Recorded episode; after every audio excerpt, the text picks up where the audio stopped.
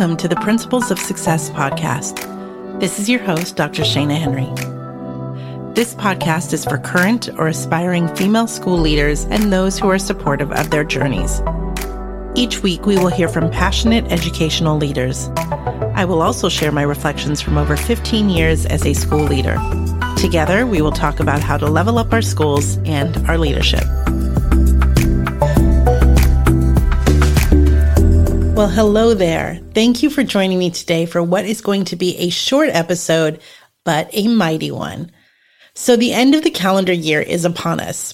Now, I know for school leaders, we work in July through June years, and December really serves as a mid year point. But now, as we take a week or two away from our schools, it is a great time to pause and reflect. Reflection is a critical practice for leaders and can be a very humbling experience when done honestly. While you get to see what worked, you can also see what needs to be course corrected or where there needs to be a new focus and energy. It's an examination of our behaviors, our patterns, and our strengths and weaknesses. So today I'm going to share five questions to ask yourself as you plan and prioritize for the upcoming year. If you feel like sharing your reflections from any of these questions, I welcome you to reach out to me directly at shana at principlesofsuccess.com. I love hearing your feedback from our episodes. I will also link these questions in the show notes at principlesofsuccess.com forward slash 17. Okay, question one. What am I proud of that I accomplished this year? Quite often, when we reflect on the year, we start to think of what didn't go well and what new hopes we have to not repeat the past. Well, our first question allows us to pause and take time to celebrate the wins we've experienced. Because guess what? We do have them. Then, once you identify your wins, take time to think about your actions that got you there so you can continue to implement what's working. So, here are some questions to ask yourself to help prompt discovery of those successes. Were there data points that I'm proud of? Now, the obvious thought is going to be achievement or behavior data, and that is great. But I want you to also think about attendance data. Did my attendance data go up in certain areas? Enrollment data. Did I increase enrollment at my school? Parent engagement or even staff retention. Jot these data points down somewhere to memorialize these achievements. Then ask yourself, what were the strategies I used that helped move our school to reach those data points? Because of course, we want to continue the strategies that are working. Now, also consider areas of leadership where you felt you excelled. Some examples might include Did you establish new community partnerships? Did you develop or improve collaboration with feeder schools? Have you maybe created or streamlined operational systems for your campus? The point is to think about the many hats you wear and discover your points of pride from the year. My challenge for you is to identify at least five wins. I'm guessing that once you get started, you will probably discover more. Okay, here's question number two. What are some of my failed lessons so I don't make them again in the new year?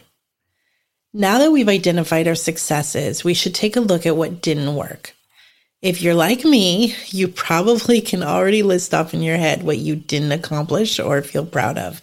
But I want you to get out of your head for this exercise and take a more objective approach. The first step to not repeating the pattern is to identify the areas that need the most attention. So let's begin by looking at that data from question number one. When you looked at some of that data, were there areas that troubled or disappointed you? Were there some other leadership goals you established that are more of a struggle for you or just not making the growth you had hoped for? These areas are ones you have now identified as areas to work on. There are also other ways to retrieve some of this data. You might consider asking your supervisor for a check in or consider asking your staff to take an anonymous survey because you value their feedback. You could also extend a survey opportunity to students and parents as well to get their perspective. And while you are reflecting on your professional areas, I want you to consider any personal goals that may have been impacted by your work. So for me, I struggle with the right work and life fit or balance, whatever you want to call it. So if I feel I have failed in my space and attention to my family, this is an area I need to reflect on as I structure my time, which we will talk about in a later question. Think about your family, your friends, your health. If you were able to prioritize this, definitely mark those as wins for question number one. But if not, identify them here so you know there needs to be some evaluation as you head into the new year. On to question number three Who was my biggest champion? There is a great quote from John Maxwell that says, One is too small a number to achieve greatness. No accomplishment of real value has ever been achieved by a human being working alone. So, as you think about where you sit today and where you aspire to be, you know building and nurturing quality relationships are very important. Think about those who helped you achieve your goals. And as you do, consider those who may have come through on a big scale, but also think about the small gestures as well, because sometimes these are what push us to move forward. Here are some questions to ask yourself when thinking about your champions. Who helped you troubleshoot a problem? Who let you think out loud and process an issue you needed to solve? Who offered a solution to your problem? Who provided encouragement when you felt discouraged or overwhelmed? Who gave you a heads up on a situation headed your way? These people are your advocates and supporters. Now is a great time to acknowledge your gratitude and how they helped you. Your outreach does not need to be grand in scale, but an email, text, or simple note in the mail is a great way to acknowledge their support to your leadership this year. Now that you took inventory of who was a cheerleader for you, let's think about the next question. Question number four Who did I help? If you've been a listener of this podcast, you'll recall our interviews with the authors of Leading While Female and their emphasis on the power of the tap, along with the value of mentors and sponsors. So, with this in mind, now is a good time to ask yourself, How did I help? Now, this could be in the sense of job promotion or advancement. So questions to ask yourself. Did you tap on a shoulder or did you serve as a sponsor by reaching out to a hiring manager to advocate?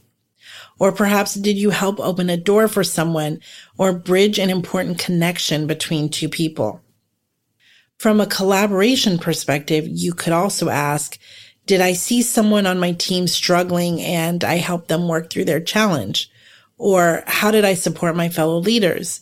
Or where did I give more than receive? When thinking about help and support you gave, also consider how much time and support you provided to your staff. Your leadership role is plentiful and demanding, but you don't want to get lost in that feeling of disconnectedness. Think about the frequency and mode of communication to your staff. How often did you offer check-ins individually or in small groups? How often did you provide feedback to help their professional development? Do they have what they need to be successful? Now, if you find this question harder to answer than question number three, this definitely might be an area to intentionally plan for in the upcoming year. Okay, question number five. Am I satisfied with how I spent my time this year? Principals are stretched for time. I know this is not new news. We wear many hats and are given more responsibilities than there is time.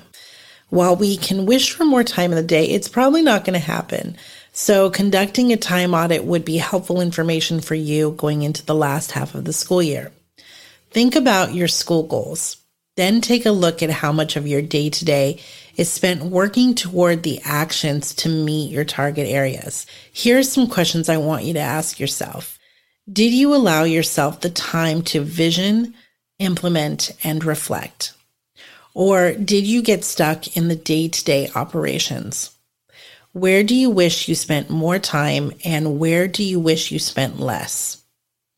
Identify the things you should be doing and look at where you can eliminate or delegate tasks that aren't getting you to your school and leadership goals. Then, once you've identified your time priorities, implement systems that help you follow through. If you need some ideas for systems that work for me, check out podcast episode 14. So, there you have it five key questions to ask yourself to wrap up this year. You can find a list of these questions at principlesofsuccess.com forward slash 17. If you enjoyed this episode, please consider sharing it with a friend and leaving a review wherever you listen. Until next time, this is Dr. Shana Henry with the Principles of Success podcast.